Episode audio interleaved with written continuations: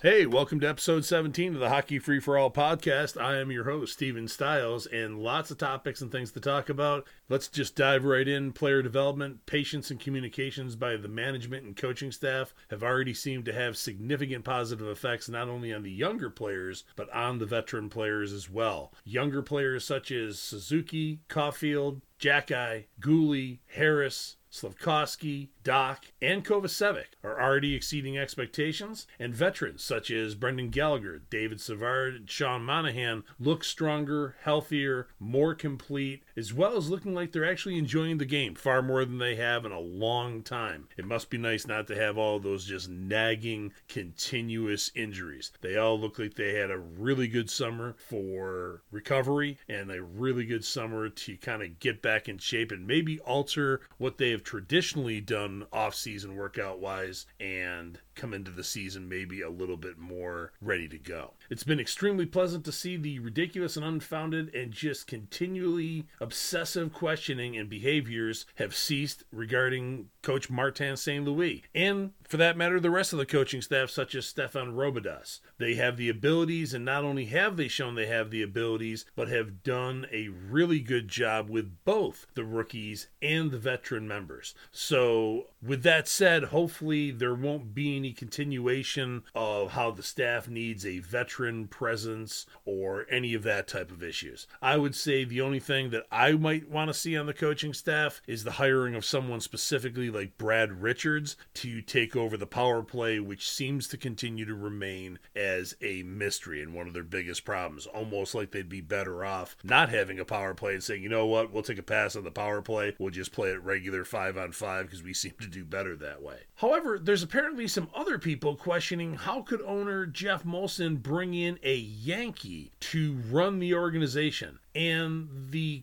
question or maybe statement I have to make here is Are you kidding me? Jeff Gorton is one of the most respected men throughout the entire NHL. Jeff Gorton is why the Boston Bruins have been so successful for so long, in addition to the rest of their management staff. Jeff Gorton is the reason that the Rangers are one of the elite teams in the NHL right now, and Zibanejad and many others, such as Artemi Panarin, have been acquired by his management when he was in place. And the Rangers are now reaping the benefits of that, all the draft choices, the excellent minor league system, the ability to develop players, which has turned them into a serious Stanley Cup contender. There's also negative comments floating around questioning the hiring of Kent Hughes, which is equally as puzzling. The argument or statement of hiring a Yankee doesn't even apply to Kent Hughes, as he's from the West Island of Montreal. The fact that Kent Hughes spent 25 years in Boston is irrelevant, certainly doesn't somehow transition him into a Yankee. He was born and raised in the West Island in Montreal, Quebec. So I'm totally at a loss to understand these questioning of Jeff Gorton and Kent Hughes, especially because of Yankee. That that just seems way off the chart and out of left field and goes back to that whole language issue. I would hope that the Canadiens as an organization and not the organization itself, but its fans would recognize that what they want to see more than anything else is the Stanley Cup return to its rightful place and home. And whoever it is that makes that happen, would think would be lauded, appreciated, and admired for achieving that goal, which is always the ultimate goal for that organization. The fact of where they're from, how that can even relatively matter at a minimum, is just mind boggling these days. Aren't we as a world starting to and finally getting into the it doesn't matter what or who you are, gender, what country you're from, or anything else? If you can do the job, you're the person for the positions. If you can't do the job, doesn't really matter who you know, what language you speak or anything else, that just seems really weird. Additionally, there also seems to be somehow questioning of the knowledge and skill set of GM Kent Hughes. Well, let's take a look at what he's done so far. So far, every deal he's touched and the return that he's got or the assets that he has obtained has been outstanding. How is that a detriment to the Canadiens, or how would that be a detriment to any NHL team that has a GM with that ability? He has unprecedented skill sets and a unique insight regarding player communications because of his 25 years as a player's agent. What impacts a player, their kids, their entire family, how the game fits into their life. Are they dealing with any side issues? That's a whole new dimension to the position of GM that I don't think anybody else has previously bought. Let's keep in mind Jeff Gorton has been in the GM chair or assistant GM chair with the Boston Bruins and the New York Rangers, so it's not like Kent Hughes is flying blind, has no one to maybe bounce something off of or anything else. That's why they call it a team. Everybody is working together. One of the most exciting things that I ever heard as this new team was being put together piece by piece was we're going to think outside the box. We're going to do things a little differently. And coincidentally, the organization's fans have been screaming for change something different, blow up the status quo. The status quo hasn't worked. All of that's in place now, working quite well as they migrate their way through not only a tremendous roster change, but getting rid of dead weight and contract and all kinds of other issues that has plagued the organization in recent years. How has that become a detriment in any way? That's everything that everybody's wanted to see, everything that everybody's hoped for, including the hiring of coach Martin St. Louis and his staff, which I know this is a weird topic that's been going on since he came into the organization. Well, I don't understand what he means by new concepts. He has to jump into a system, he has to create a system system. Well, guess what? Systems don't work. Concepts have flexibility, concepts have adaptability, concepts use players for their position of skill and abilities. Doesn't that equal putting people in a more winning position and the potential to have far greater success? How does that not make sense? That is really, really odd that there's been people that have highly questioned that when the organization has desperately needed that, and they're not the only organization organization that desperately needs that. He brings new dimension, new concepts, new abilities to a position, just like Kent Hughes does to his position. Kent Hughes has migrated through player contracts flawlessly. He clearly demonstrates he has a deft touch at obtaining assets, specific skill players that he wants, and making trades. Every roster move that he's made an adjustment with or tweaked has proved to be a benefit to the club. So I can't wait to see what he does at the trade deadline this year, because as everybody knows, Jonathan Drouin, Mike Hoffman, Evgeny Dadonov, Christian Dvorak, Sean Monahan, and maybe even Jake Evans and Rem Pitlick are all going to be available at the trade deadline. Now, that may seem like a lot of players availability on the trade deadline, but we know most of those people have not been good for several years. Josh Anderson is the one out of that group, along with Christian Dvorak and maybe even Sean Monahan. Could anybody imagine if Kent Hughes is able to get three additional first round picks. Those three players might fetch that. The rest of them, who knows? If you could unload Drouin, Hoffman, and Dadonov for second or third round picks, do it. If you can unload Jake Evans and Rem Pitlick, who respectively is a seventh round pick and a player picked up on waivers who have kind of seemed to have a little health issue, as well as in the case of Rem Pitlick, not quite gelled with the team this year, make those trades. It's not like the Canadiens are lacking any depth in those positions positions, you've got plenty of players in Laval that can take care of and fill in those positions because we're talking third and fourth line positions there. And let's go back to Dvorak, Anderson, and Monahan for a second. If he could obtain first round picks for those players, and even one of those players is an additional first round pick in the 2023 NHL entry draft, even if that pick is late in the bottom third of the draft, you can take a chance on a goaltender at that position. And there are several goaltenders that could easily not only sneak into the bottom third of the first round of the 2023 draft, but also could be there with second round picks and third round picks. And as we all know, again, nobody's happy about it, starting with mostly Carey Price, but they are going to need a replacement. And again, they've, they've got some people in the organization now that may turn out to be diamonds in the rough that we've already talked about, like Jacob Dobb and Frederick Dichow and things like that. But this also gives them the availability with those kinds of extra draft picks. When you have that many picks, maybe you can go off the board a little bit. Will the pick be questioned? Absolutely, it will be questioned. But does it it make sense? Does it address a positional and organizational need? Absolutely, in this case. So, wouldn't that be nice for the Canadiens to kind of have that flexibility? In addition to the continuation of unloading contract, decreasing team payroll, not to go spend it somewhere else and pick up somebody else, but to have cap management compliancy and have cap availability for the many players like Cole Caufield, Kaiden Guhle, and many others that are going to require new contracts. And the way that they're playing, they're going to require some big new contracts. So you obviously have to have the flexibility to do that. So I have absolutely no idea why anybody is questioning the hiring of Jeff Gorton, Kent Hughes, and here's a player or a executive I haven't even mentioned yet. People seem to be wondering what Vincent Lecavalier is doing, Martin St. Louis, or Stefan Robidas even remotely, as they've addressed a plethora of issues, made a plethora of changes, both on the coaching staff and what the message is to the players and how to get the players engaged, and in management that the franchise has needed for decades. Number one being there wasn't even a development staff within the organization. Now they have one of the best in the league. They went out and hired one of the best people to lead it. They have enhanced and increased the number of people on it. That just strikes me as odd that anybody would find a problem with that. Secondly, both existing players and prospects immediately have already benefited, as we've said, from the coaching change and the concept that Martin St. Louis wants them to play with and gives them the freedom to play with. From the rookie training camp to preseason to the regular season, every player now clearly understands what their individual goal is, team expectations, what the team goal is, what their role is in the team.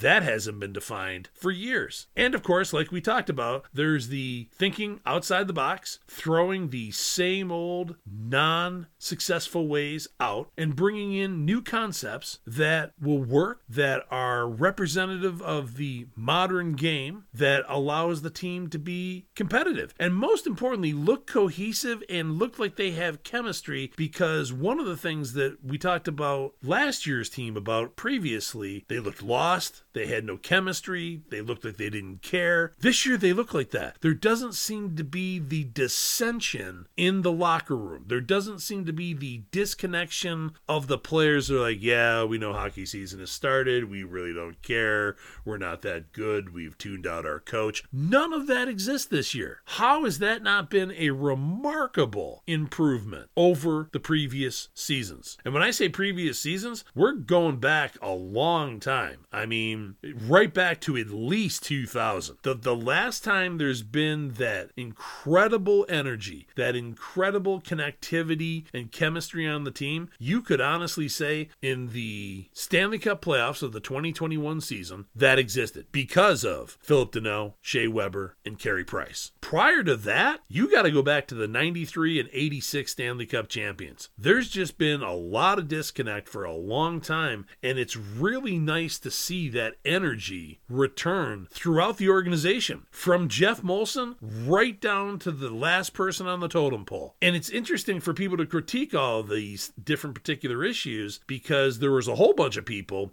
as soon as last season ended that were already saying, "Oh, we got a tank, we got a tank, Connor Bedard, Connor Bedard, Connor Bedard, we got a tank." Well, that's great. So if all these problems that people are saying, "Oh, I'm questioning this, this, and this," if that actually existed, wouldn't that help the organization tank? So obviously, the organization doesn't want to tank. The organization, as Martin St. Louis has said from a coaching perspective, we want two things this year. We want want development and we want growth. We want to see players move forward and gel in the way that we think they need to, in the way that they need to connect with their teammates and find the right teammates for them. So the new management and coaching staff have trashed the same old philosophies, the system theory that you how you must have one or that you must have one, broken the mold of players must fit a system to have any kind of success, and allowed players to flourish by using their existing skill sets and maximizing it. It's clear the coaching staff has the vision to understand how to position players to excel and not fail by forcing them into positions or systems that don't match their talents. How is that a problem? How can can that be a negative for the organization in any way? But I am just absolutely amazed that there are really actually people out there finding faults or have discontent with Jeff Gorton, Kent Hughes, Martin St. Louis, or any of the other changes that the organization has made. That that is just mind-boggling to me, to say the least, is the fact that these highly skilled and knowledgeable men will not only succeed, but have already put things in place and shown the direction and positivity that people have wanted for years. Is there jealousy out there? I mean, is that what's driving it? That that would be really sad. That would be incredibly sad. That would actually be pathetic, even more than sad. Switching back to players, it looks like Juraj Slafkovsky is showing he belongs in the NHL and should stay at the NHL level. With that said, if he's getting 13 to 15 minutes, and I believe he needs to be on the number two line as the left winger most of the time, or at least the number three line. And I think Martin St. Louis, again, is the perfect coach to bring him along. He obviously played a very long and successful career himself. He's a Stanley Cup champion. And again, he thinks the game still like a player does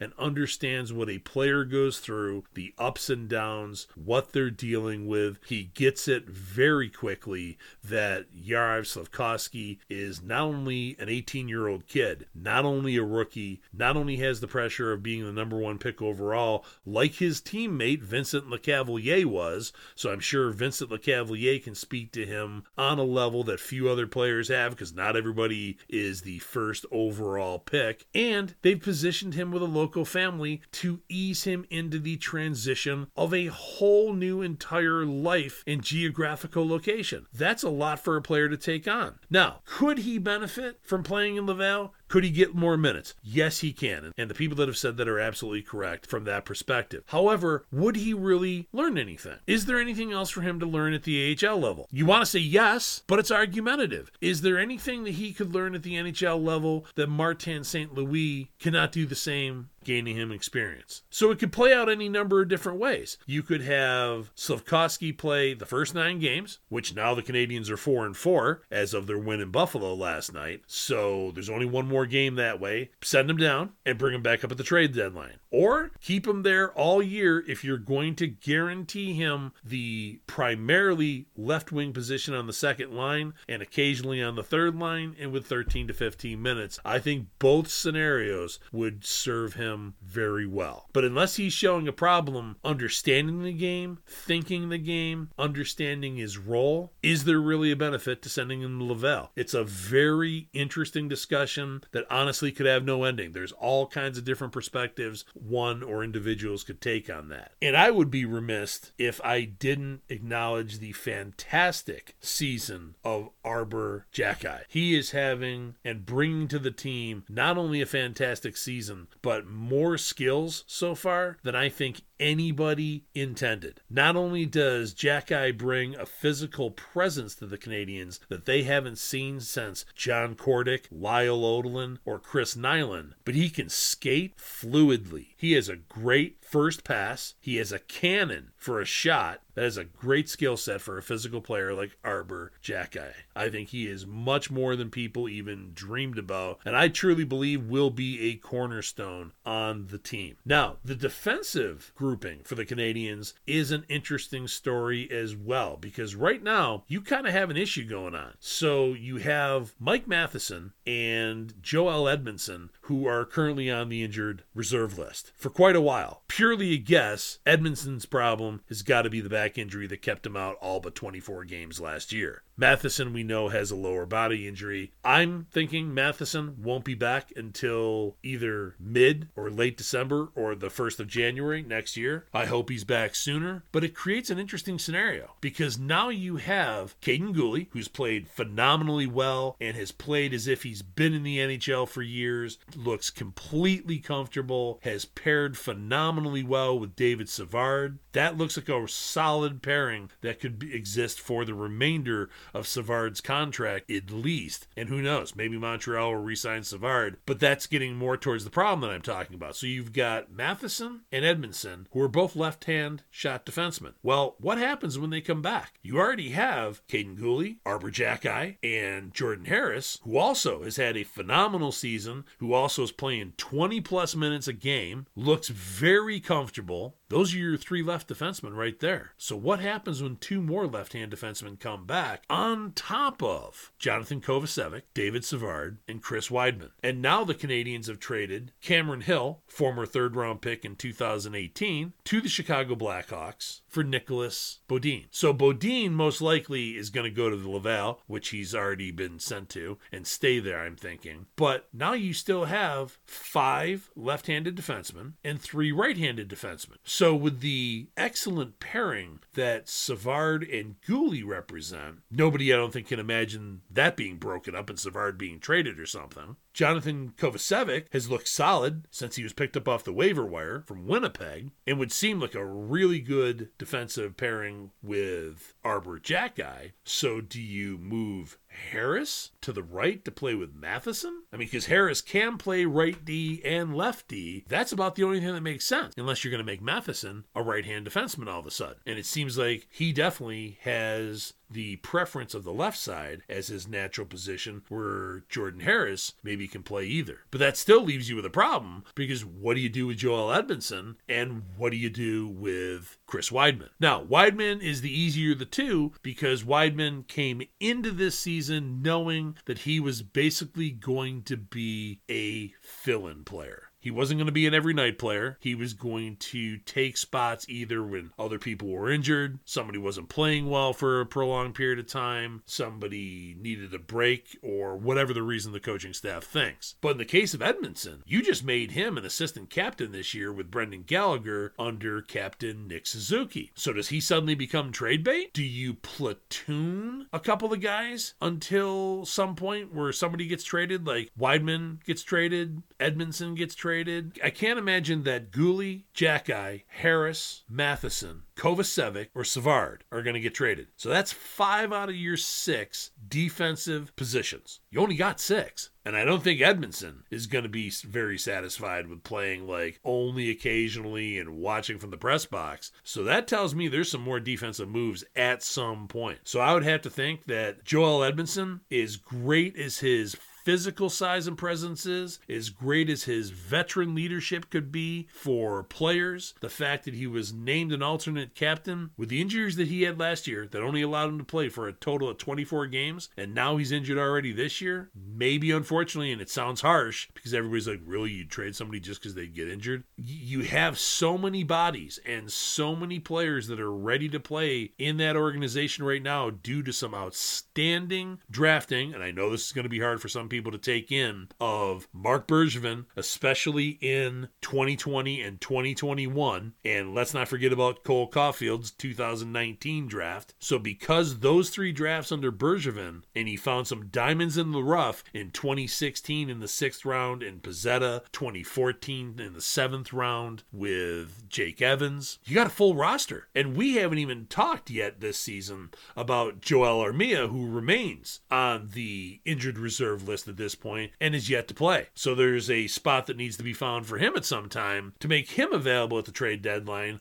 along with the Jonathan Drouins, Mike Hoffman, Evgeny Dadonov, and all the other players that I mentioned. So it's going to be, and that's what I said in the beginning of the season, a very interesting season for very different reasons that most fans sit there and go, well, who cares? What's exciting about a trade deadline? It's going to be very exciting to see how many of those players Montreal moves, what they get for him, and just to watch more and more of these young, solid draft picks and players find their way and take their position on the roster. It's going to be a really exciting season that way. But as I mentioned at the beginning of the season, although Jake Allen and Sam Montembeault have both looked great in goal this year, I wish them nothing but a very successful and completely healthy year and stabilize the position of goaltending because that was my worst concern or my biggest concern at the beginning of the season. And although they're playing really well, and who knows, maybe they'll be the tandem for a couple of years, I still want to see a lot more from Cayden Primeau. There's a lot of concerns I have there, mainly consistency of performance. And I think the 2023 draft is a year that Montreal can find that next goaltender.